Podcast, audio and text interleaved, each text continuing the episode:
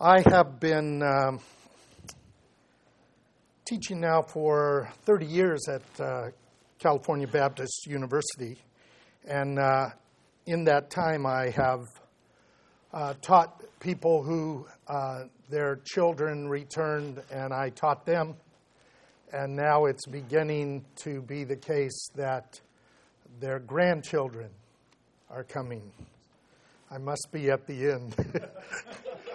Uh, when I first came, I was uh, partly popular because uh, I was contemporary. Uh, now I'm popular because I'm an old funny fart. And uh, that's, that's not the same.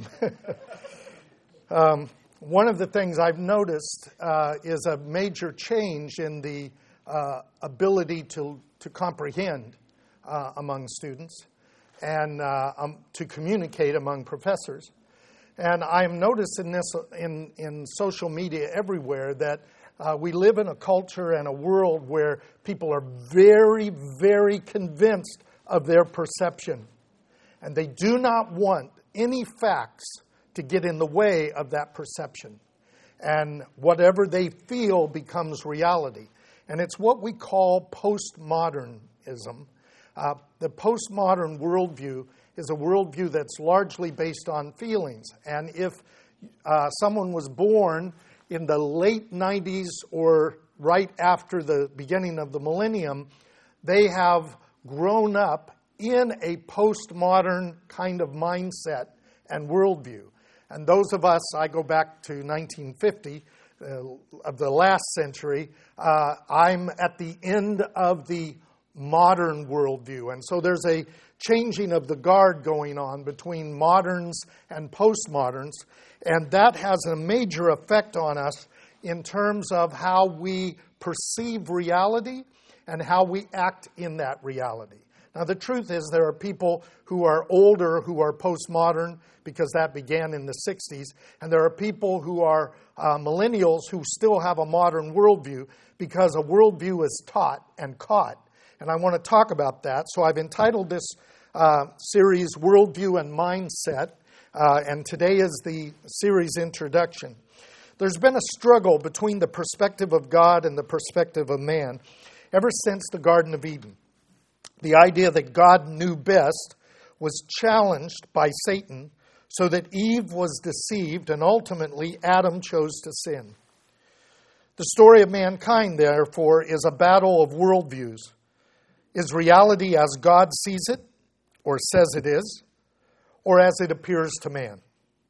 This battle of worldviews was aggravated at Babel when God changed the worldview of man into the worldviews of men by developing cultures and languages. For us, Gentiles who are Judeo Christians, in a post Christian and postmodern America, this battle of worldviews is of great significance for us and for our children. And so this series is going to address worldview from a biblical perspective, and I'm going to consider the concept of mindset as well uh, in that context. My goal for this series is to make the issues clear to you uh, and to assist you in maintaining a biblical worldview and mindset uh, in your children. When I was growing up, even non Christians had a large amount of biblical knowledge and a biblical worldview in their context. So, whether they believed, whether their mindset was to obey or not, their worldview included a great deal of the biblical worldview. But my generation changed that and moved into relativity and then into this post Christian reality. And so, even in the church, a lot of people do not have a biblical worldview. And so I want to talk about that in a series, um, and we'll be looking at several biblical passages each week related to this, and I hope that it will help you. Today, what you need to get, keep in mind is the two concepts worldview and mindset, because I'm going to try to define those uh, for you. So, the term worldview uh, is actually originally German, and it was coined by Immanuel, Immanuel Kant uh, in the 1700s.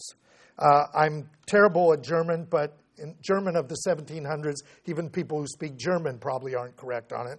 But it's Weltanschauung or something to that manner. I had a German exchange student who I tried to get to tell me how to pronounce the word, word correctly. She couldn't hear what I was saying, and I couldn't understand what she was saying because of the phonetics being somewhat different. But that's close enough, brother, and so we're going to leave it at that. It's worldview in English, okay?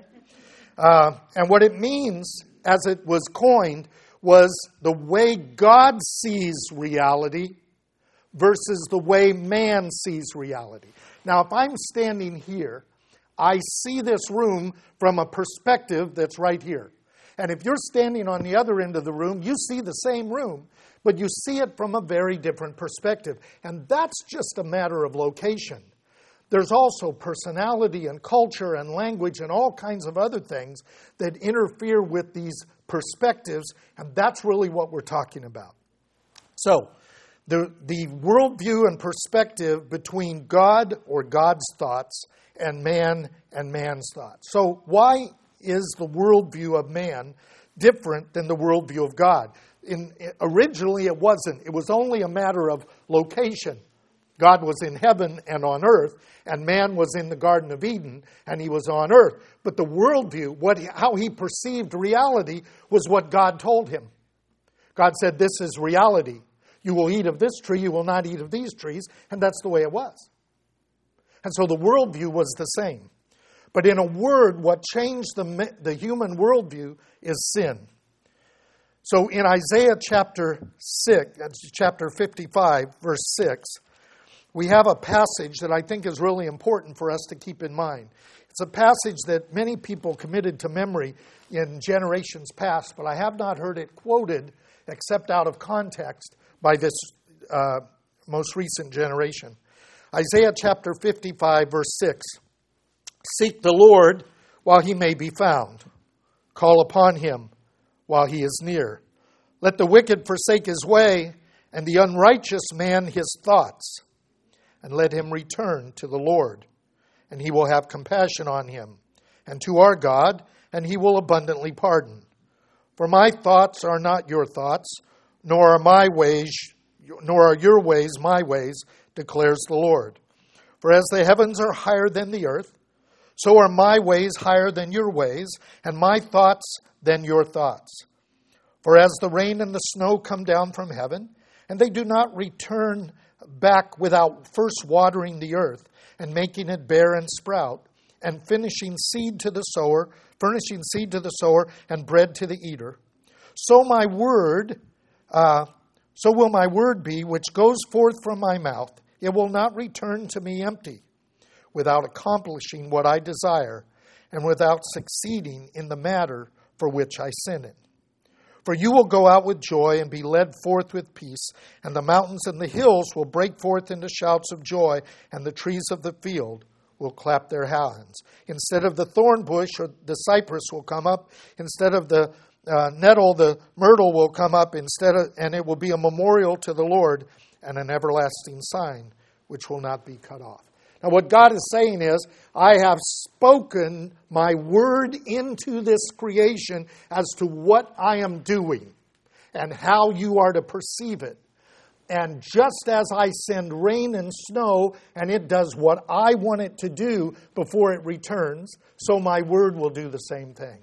And so it was the word of the Lord given to Adam that Adam got an alternative, and that alternative created sin.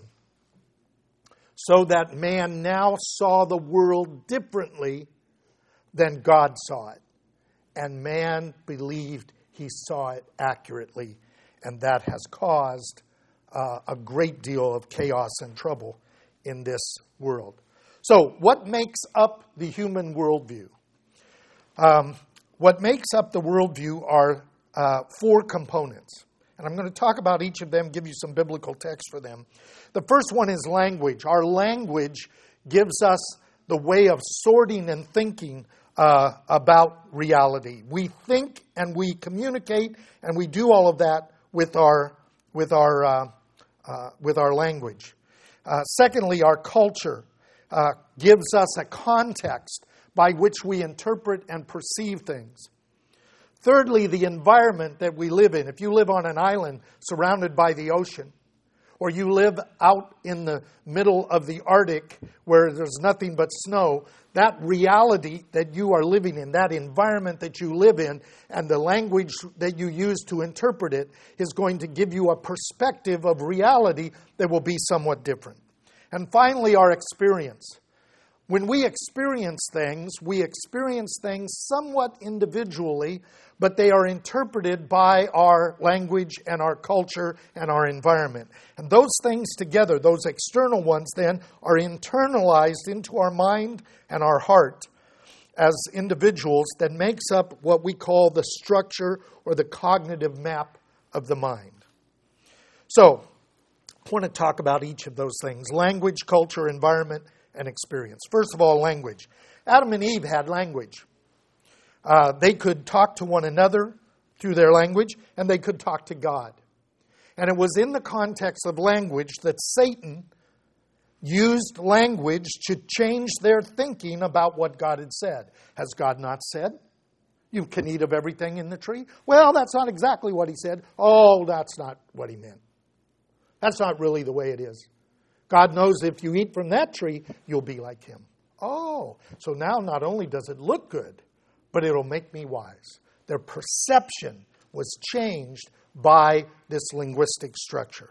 And you know that if you speak more than one language. If you speak more than one language, and one of the things we do in here is uh, as we learn a little Hebrew and we learn a little Greek, you begin to think of biblical words somewhat differently because you're thinking of them within that language vocabulary context and, and that's, that's important. So, the idea is that God uh, uses language. Language gives us nuances of meaning and predisposes us to think and perceive and to remember. Even our memory is affected by language, uh, using the categories of that language. Now, God directly affronted human language after sin had entered the world. And we see that in Genesis chapter 11. I'd like you to turn there with me. Genesis chapter 11.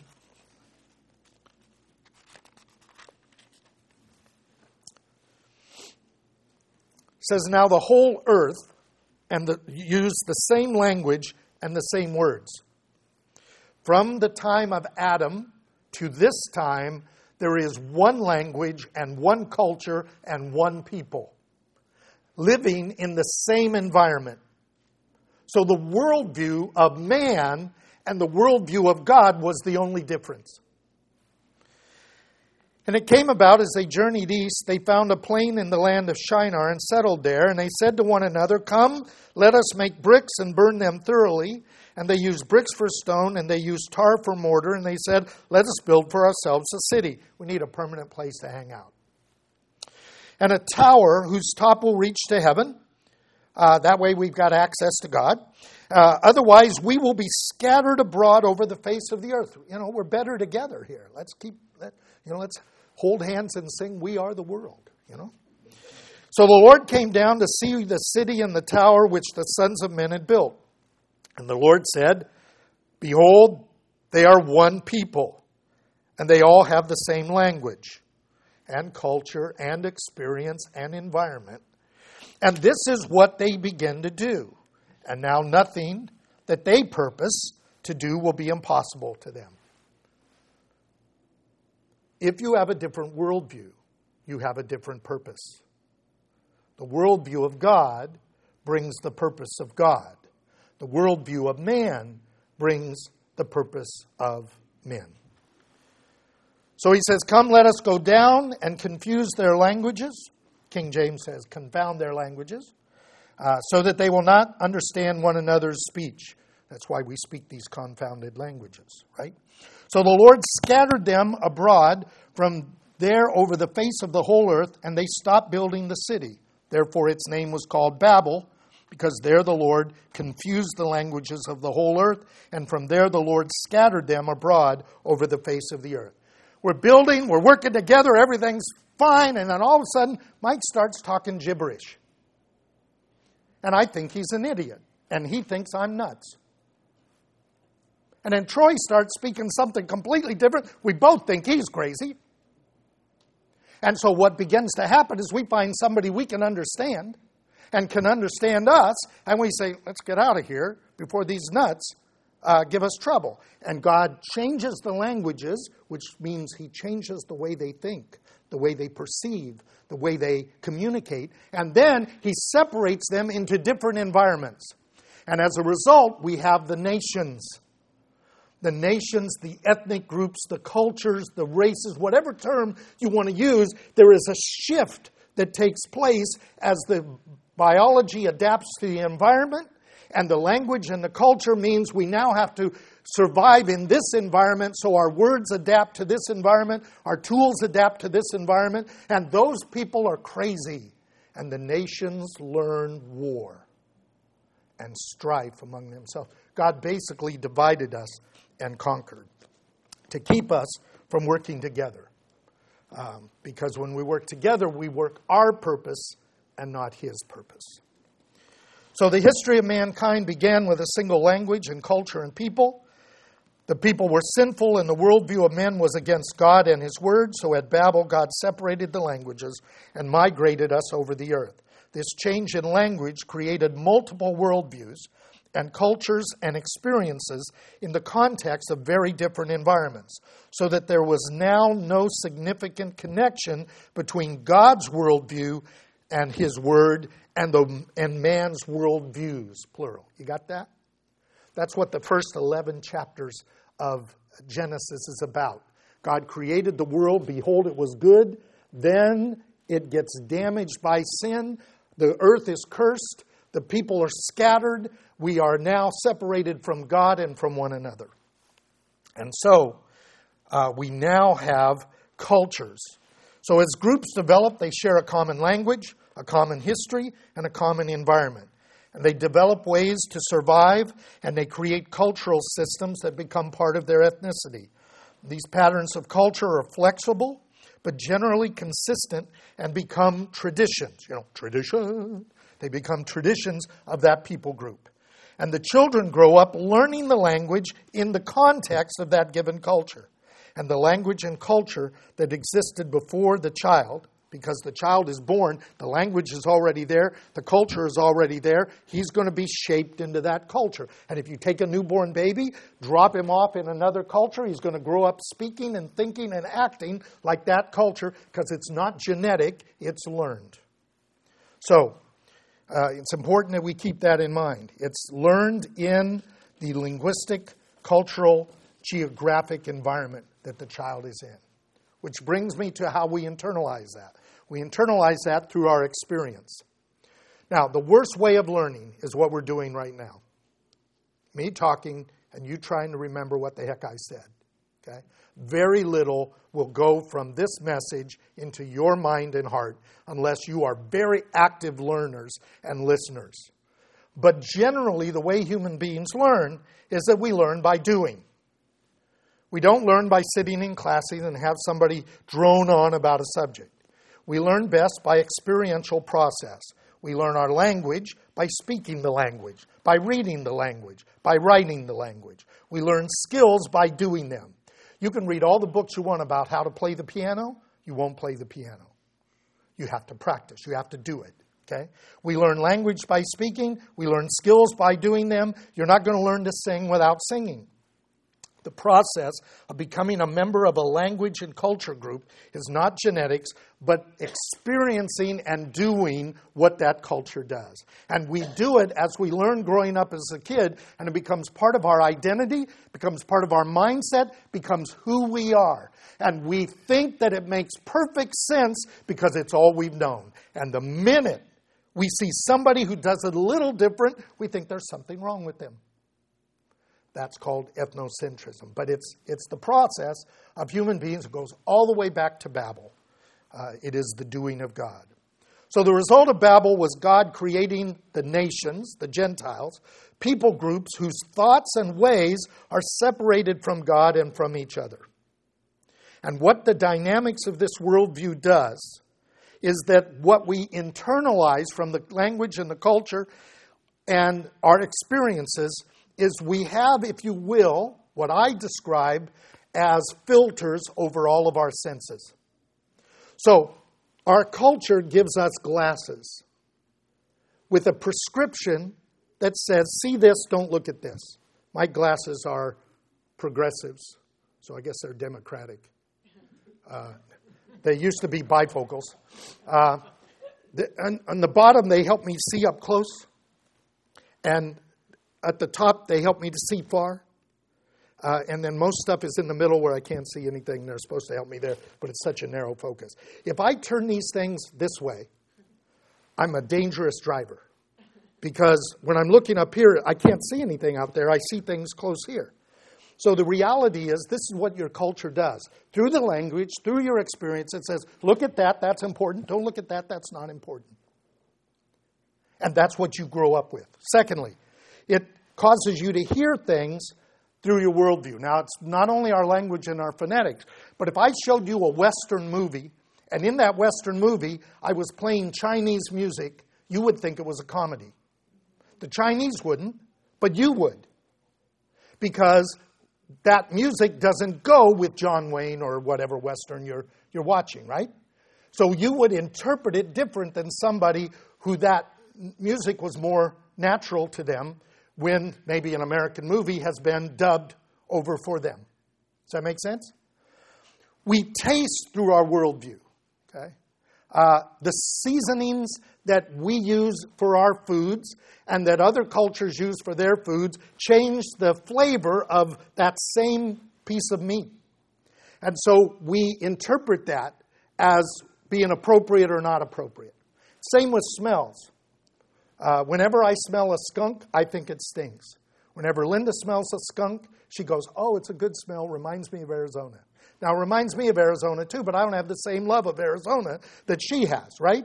So she's interpreting that based on her experience and background different than I am. Okay? So, it's important to. And we touch things interpreting through the gloves that our culture gives us. If you have big fireman's gloves, you can't pick up a dime, but it'll protect you from fire. But if you have surgeon's gloves, you can pick up a dime, but they won't protect you from fire. So, whatever filter your culture gives you over your senses, you will experience the world completely different. So, if I brought in a pizza here and I opened it up, you know, had Porky's Pizza drop off a pizza, I opened it up and there were big beetles walking on the pizza. Okay? You guys would say, the women would say, I'm not eating that. You know, and the guys would say, they didn't walk here. You know, little male female difference. But there are people in the world who would say, What is the food walking on? Because we interpret a pizza as food and beetles not as food, and they interpret beetles as food and pizza not as food. Okay? That's worldview. And it's that drastic in terms of separating our thoughts from God and separating our thoughts from each other. Okay?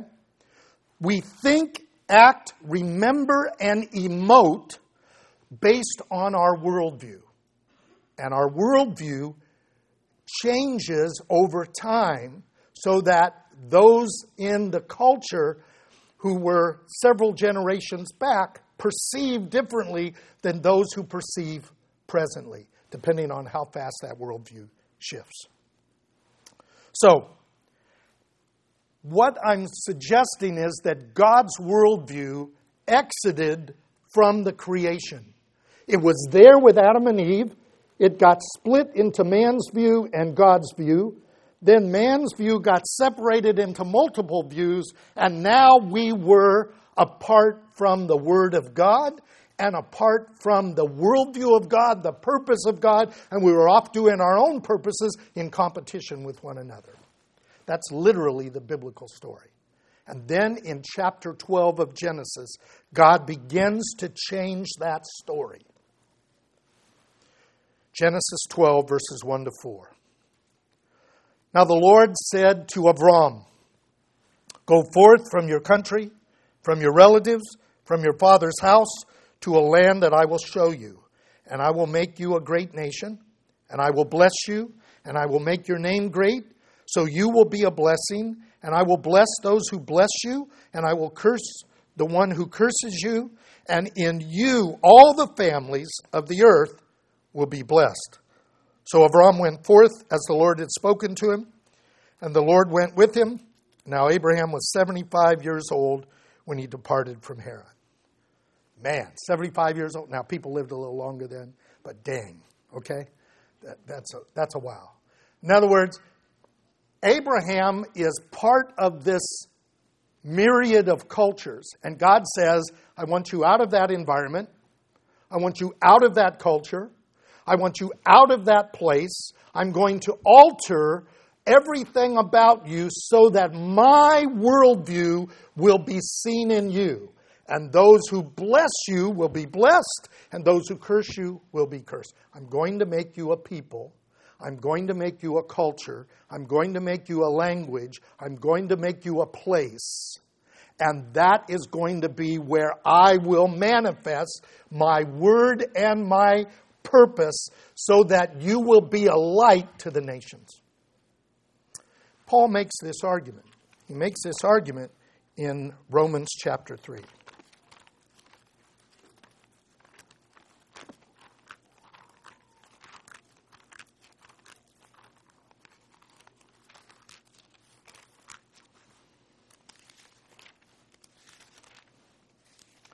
In verse 1, he says, Then what advantage has the Jew? Or what is the benefit of circumcision? Now remember, circumcision is the sign of Abraham. So what he's saying is, what advantage does the Jewish people with the Sinai covenant have? And what is the advantage of being a child of Abraham? Great in every way. First of all, he says, they were entrusted with the oracles of God. Well, what is that? The oracles of God. God's word came from Israel. And they had the advantage of knowing that. And even this word came from Israel. And they had the advantage of access to that. Now, Paul's going to go on and say, look, There will, there's a people, I mean, it, what he's saying in, in the context of this is there's a people who would be Israel, or what we call the Jews. Their language is going to be Hebrew, their culture is going to be Torah based, and their environment is going to be the promised land, and their experience is going to be the commandments of God. So that God is going to create a language, culture, experiential people who will possess and do the Word of God so that they will illuminate the Gentiles. Now, in the rest of this chapter, Romans 3, Paul argues that that is true even when they don't obey. Israel can't help but be an example of God. Because when they obey, he's blessing them. And when they disobey, he curses them and scatters them, right? And then when they call back to him, he brings them back. So they are going to be this, whether they're in obedience or disobedience, they're better off if they're in obedience. And the idea is that the nations will see that manifestation of God and say, oh, there is a God. He's a wise God. He's a good God. He blesses those who, who do right and he curses those who do wrong. Uh, maybe we ought to get in on that plan. Or we can choose our own plan. Now, this is important. If you separate the scriptures from the land of Israel and the people of Israel, you take them out of context. And you then twist them into a worldview of men and you pervert the Word of God. And the church has done this throughout history as we have taken Hebrew based, even the Greek here is written from a Hebrew mindset we take those scriptures and we ignore that Jewish mindset, and that, that culture created by God. And we say, we'll just use our culture, because after all, our culture is pretty good too. And then what we end up doing is misinterpreting those things. Uh, not completely, it's impossible to completely misinterpret the scriptures, but it's very easy to get the emphasis on the wrong syllable. And that's been a lot of church history. So, uh, keep in mind uh, that the worldview then of God is still on the earth. It's found in the people of Israel, in the land of Israel, in the scriptures of Israel. And this Word of God in that context must be understood there before it can be accurately translated into our context and lived in our context. Okay? So, now what about mindset? Mindset is different. A mindset is an attitude. It's not the same as a worldview. Worldview is just that basic interpretive structure that we're using. But the mindset is an attitude. We set our minds on things. And when you set your mind on something, you, you focus more directly on an attitude towards something. And the Bible talks about that. Our attitude towards God, as revealed through His Word, is our mindset. And the biblical mindset in the scriptures is contrasted with the mindset of the world.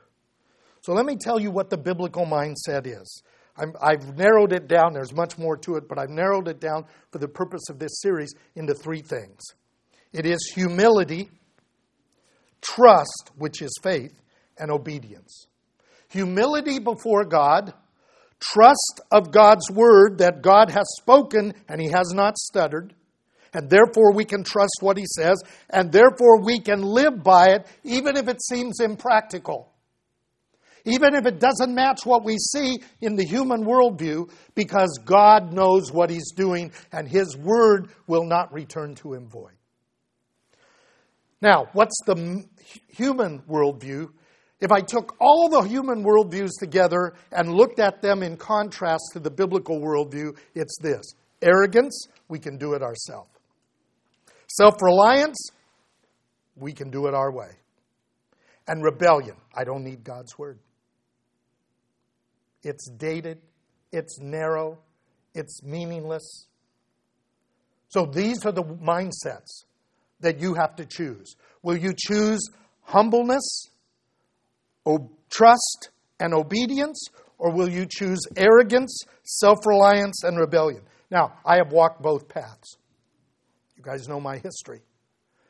I spent some time in the arrogant, self reliant, rebellious part of that. Left the ministry and went out to do it myself. What a mess. Now, I could have learned by looking at other people who did that, but I'm one of those people who's got to learn it by experience. You know, if you fall off a roof, I'm not likely to go, man, that roof is unsafe. I'm going to get up there and see why you fell off the roof, which means I'm likely to do it too. It's just my nature, okay? That's why some people have called me the pastor of the church of the rebellious heart, okay? Prone to wander, Lord, I feel it. Prone to leave the God I love. It's my nature, and I don't like it, but it's there. So I have to stay very close to the path because I'm, I'm easily able to run amok. So when I learned that I had to humble myself before God, I had to learn to trust Him. Faith comes by hearing, and hearing by the Word of God. And then obedience gives me an experience. When you obey the Word of God, you have an experience that comes from God. Okay? God's not out there in the circumstances, and God's not in your feelings. God is only in your experience when you're a doer of the Word. So let me give you some passages for that. We'll start with James chapter 4. And I'm getting close to winding up here, so it's time to wake up. James 4 1 to 7. Now, what happened when God changed the languages of the people? They all thought each other was crazy and they tried to kill each other. And we've had, and the nations have learned war, and they will do that until the Messiah comes when the nations will learn war no more. Okay? That's at the national level. What about at the individual level? James says, What is the source of quarrels and conflicts among you? Is, it, is not the source your pleasures that wage war in your members? You lust and do not have. You commit murder. You are envious and cannot obtain. So you fight and quarrel. You, you uh, do not have because you do not ask. And you do not ask. You ask and do not receive because you ask with wrong motives so that you may spend it on your pleasures. You want it your way. You adulteresses, do you not know that friendship with the world is hostility towards God? Therefore, whoever wishes to be a friend of the world makes himself an enemy of God. Do you think that the scripture speaks to no purpose? He jealously desires the spirit which he has made to dwell in us. Why does God want his spirit in us? Because his spirit and his word will give us the ability to obey him, to walk in his ways, and to end some of the difficulties that we have. Look at verse 6. This is critical. He gives a greater grace. Therefore, it says, God is opposed to the proud, but gives grace to the humble. Remember what I said? Biblical mindset, humility, worldly mindset, arrogance. Submit therefore to God, resist the devil, and he will flee from you. Draw near to God, and he will draw near to you. Cleanse your hands, you sinners, and purify your hearts, you double minded. Now, what's double minded there? Double minded is this How much of the world can I have and still have God? I want, I want God. I want the kingdom. I want to obey God, but I, I want this stuff too. Okay? And James says a double minded man is unstable in all his ways. Some people have just enough Christianity to be miserable. And that's the problem. And some people think if I gain the world, I can bring the gospel of Christ into it. You won't have the gospel of Christ when you gain the world. And that's been seen in the history of everyone who's tried that. People who think they're going to do a great thing for God have a, a worldview of the world. We're not here to do great things for God. We're here to obey a great God who is doing great things among his people. And we've got that backwards. Second verse, Hebrews 11.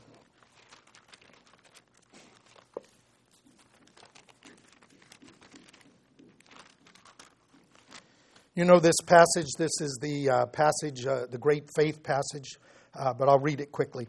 Now, faith is the substance of things hoped for, the convictions of things not seen. Let me tell you what faith is faith is not believing in something that isn't there until it is. That is not faith, that's assumption. Faith is this if I tell you that my car is downstairs in the parking lot, you either believe me or you don't, right? And if I say, in that car, I have brought you a gift, then you're believing what I say is the assurance of the thing hoped for the thing promised, and the conviction of the thing that you haven't seen yet. So, unless God says something, you don't have faith, you only have assumption. Faith comes by hearing, and hearing by the Word of God. If God doesn't speak, there's nothing to have faith in. We trust in His Word, and we trust God because the one who promised is faithful to do what He said. Not to do what you want, not to do what you think, not to do what you think it says, but what He said. He, what He says in His Word will accomplish exactly what He sent it to do, and you're not going to alter that purpose. Now, going on from there. By faith, we understand that the worlds were prepared by the Word of God so that what is seen was not made out of things which are visible. The scientists can do an autopsy on Mother Earth all they want, and they're never going to find out how old she is. Because she wasn't made from these natural processes. She was made by the Word of God who said, Let there be light. And there was light. God spoke things into existence. How do we know that? We don't know that. We understand that by faith. God said it, we trust it. By faith, Abel offered to God a better sacrifice than Cain, to which he obtained the testimony that he was righteous, God testifying about his gifts. And through faith, even though he's dead, he still speaks. That word is recorded for us so that we will know the truth. By faith, Enoch was taken up so that he would not see death, and he was not found because God took him up, and he obtained a witness uh, before his being taken up that he was pleasing to God. Now, I want you to know this. You probably, if you don't read the Old Testament very much, you, you won't get the Enoch bit. All we know is Enoch was not, for God took him, right? Enoch walked with God and he was not, for God took him. We have no idea what to do. If you go back to the genealogies, you're going to see two genealogies. There's a genealogy of Cain, and there's a genealogy of Seth. The genealogy of Cain is the, the, the line of sinners, and the line of Seth are those who called on the name of the Lord. In both those genealogies, there are two people who are named the same. One of them is, is Enoch, and the other one is Lamech. So it's God saying, I want you to see the contrast. Cain had a son, and he named him Enoch. And he built a city for him and named it Enoch. The worldview of building our own purpose and city and having our reputation make us great in the world is Enoch. But there was an Enoch on the line of Seth. And he walked with God. And he was not for God to, he had no reputation in the world. But he was a great saint of God. Get the difference? You go down the line, you get the line down from Enoch, you get Lamech, and Lamech's got two wives and he's killed two people, and he says, If Cain's avenged, I'll be avenged more because I'm greater than Cain. At the end of Seth's line is a guy named Lamech. And Lamech has a son, and he names him Noah, and he says, Perhaps God will protect us and cleanse us from the curse through this one. Humility, faith, obedience. The worldviews affect how you live your life. The mindset affects how you live your life. So, verse 6 says, Without faith it is impossible to please him. For he who comes to God must believe that he is, and that he's a rewarder of those who diligently seek him. Now, seeking him is what? We go back to our first verse. How do you seek God in Isaiah? You have to give up your unrighteous thoughts. You have to think the thoughts of God. I was a rock and roll musician for many years before, uh, before I became a has been. And uh, during that time, uh, I would do dances. We played dances for about four hours. So I have in my head the chords and the music and the arrangements and, the, and all of that for four hours of 50s and 60s songs nonstop without music. I put all of that in my mind and in my heart so that I could make a buck. And to this day, I can't say certain phrases without another phrase happening. So if I say I was walking down the street, I hear singing do wa diddy diddy dum diddy do. Or somebody says, She's so fine. Oh, yes, she's so fine. I want to hold your hand. All that stuff just goes through my hand all the time, okay? I committed that stuff into my heart. Imagine committing this to your heart. Not looking for what does the text say, but knowing what the text says. That's getting the biblical worldview in yourself. Okay? Biblical worldview is not 12 verses, it's 66 books that have been internalized memorized and acted upon so that we have the experience of God's Word. I have, since my rebellion, worked very hard to get more and more of God's Word committed into my mind because I am battling the double mindedness of rock and roll versus God.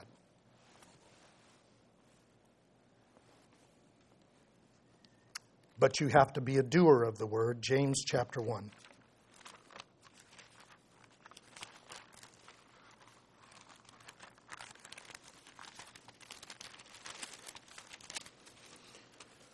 Chapter 1 verse 21. Therefore, putting aside all filthiness and all that remains of wickedness, in humility, there's that word again, in humility, receive the word implanted, put it in you, which is able to save your souls. And prove yourselves doers of the word and not merely hearers who delude themselves.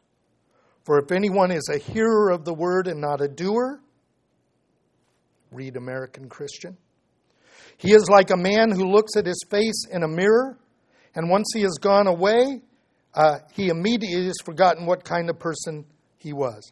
Yesterday morning, I, I haven't nicked myself shaving in a long time. Put a new blade in, and I nicked myself right up here. And I was bleeding like a stuck pig, which isn't kosher. So, you know. So I'm cleaning up the blood, and I got some toilet paper, and I stuck it on there. And then I go into my office. And something's tickling me, and I thought there was a bug and I grabbed it and scraped it to do a bug, and I ripped my face open again because I forgot what manner of man I was. That's exactly what it's saying. You can look at the scripture and say, well, that's really good stuff. Bye. Or you can say, I have to start putting this in my heart and in my life. This has to be frontals on my forehead to guide me as to where I'm going. It's got to be on my hand, in my actions, so that I am a doer of the word. Otherwise, you're just a layaway Christian. But you have to do this humbly. Man, the people who use verses to rip each other apart. Okay?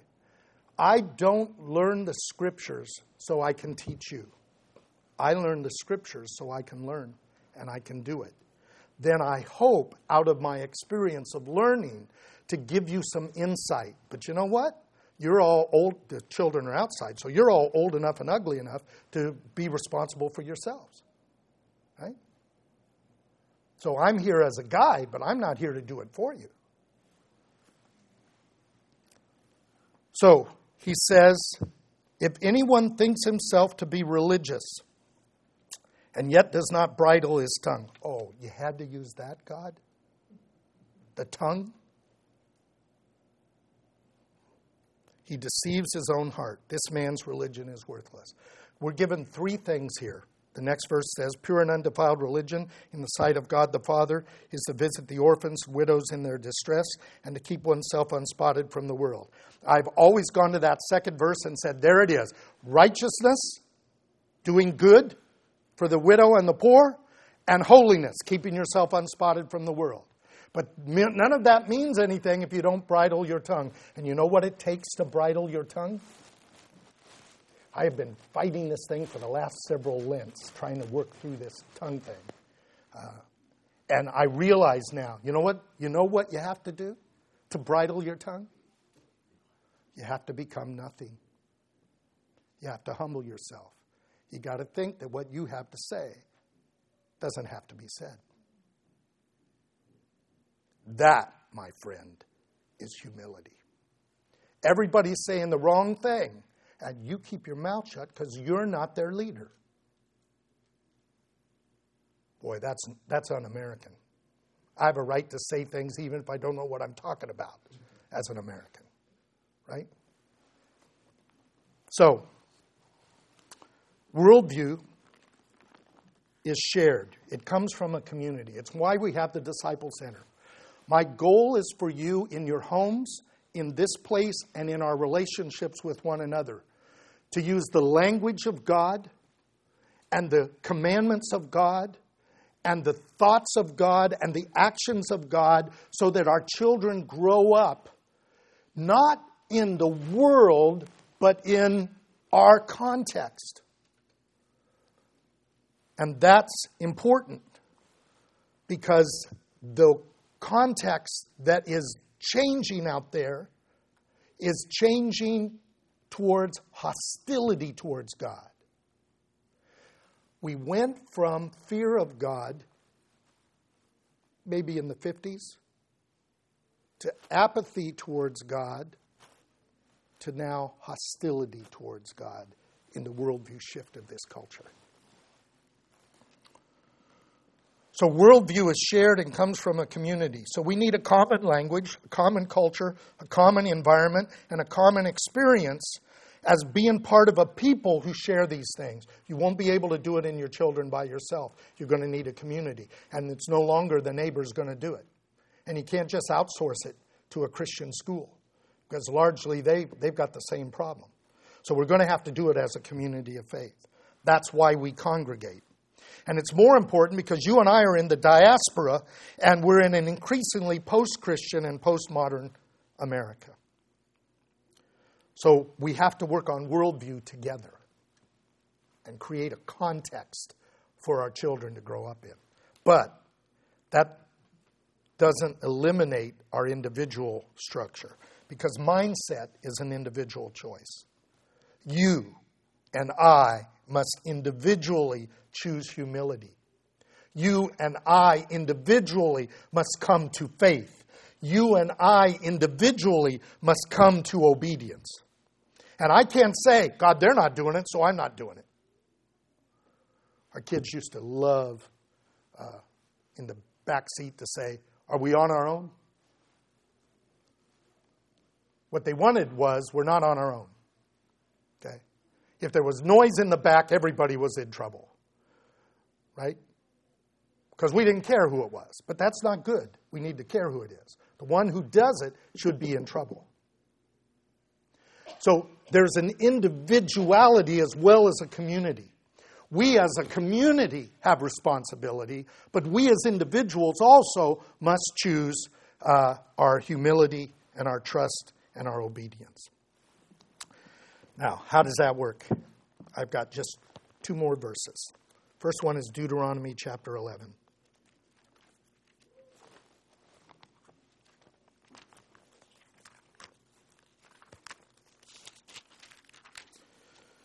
Beginning at verse 18. You, this is about the worldview, this is about the culture that we are trying to create with the Disciple Center. You therefore shall impress these words of mine on your heart and on your soul, and you shall bind them for a sign on your hand. They shall be as frontals on your forehead. Notice it starts with you. And you shall teach them to your sons, talking of them when you sit in your house, when you walk along the road, when you lie down, and when you rise up. You'll write them on the doorposts of your house and on your gates so that your days and the days of your sons may be multiplied on the land which the Lord swore to your fathers. God told Israel, if you don't maintain this worldview and mindset, it will be lost in a generation. Lost in a generation. And we are three generations down that road. He then goes on and says, Verse 22 If you are careful to keep all this commandment which I am commanding you to do, to love the Lord your God and to walk in all his ways and hold fast to him, then the Lord will drive out all the nations from before you, and you will dispossess nations greater and mightier than you. Every place on which the sole of your foot treads shall be yours, and the border will be from the wilderness to Lebanon, from the river uh, Euphrates as far as the western sea. No man will be able to stand before you. The Lord your God will lay the dread of you and the fear of you on the land which you set foot, as he has spoken. See, I am setting before you today a blessing and a curse. A blessing if you listen to the commandments of the Lord your God, which I am commanding you today, and a curse if you do not listen to the commandments of the Lord your God, but turn aside from the way which I have commanded you by following other gods which you have not known. So, what he's saying is that obedience to God is not about being saved it's about being blessed or cursed in this life. And we're, we need to keep that in mind. One more verse, and it's a verse you're very familiar with Romans chapter 12, verses 1 and 2.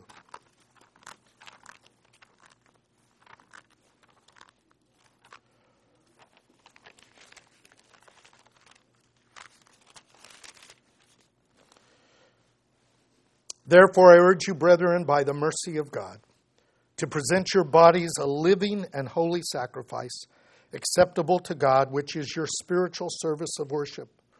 And do not be conformed to this world, this culture, but be transformed by the renewing of your mind, so that you may demonstrate what the will of God is, that which is good and acceptable and perfect.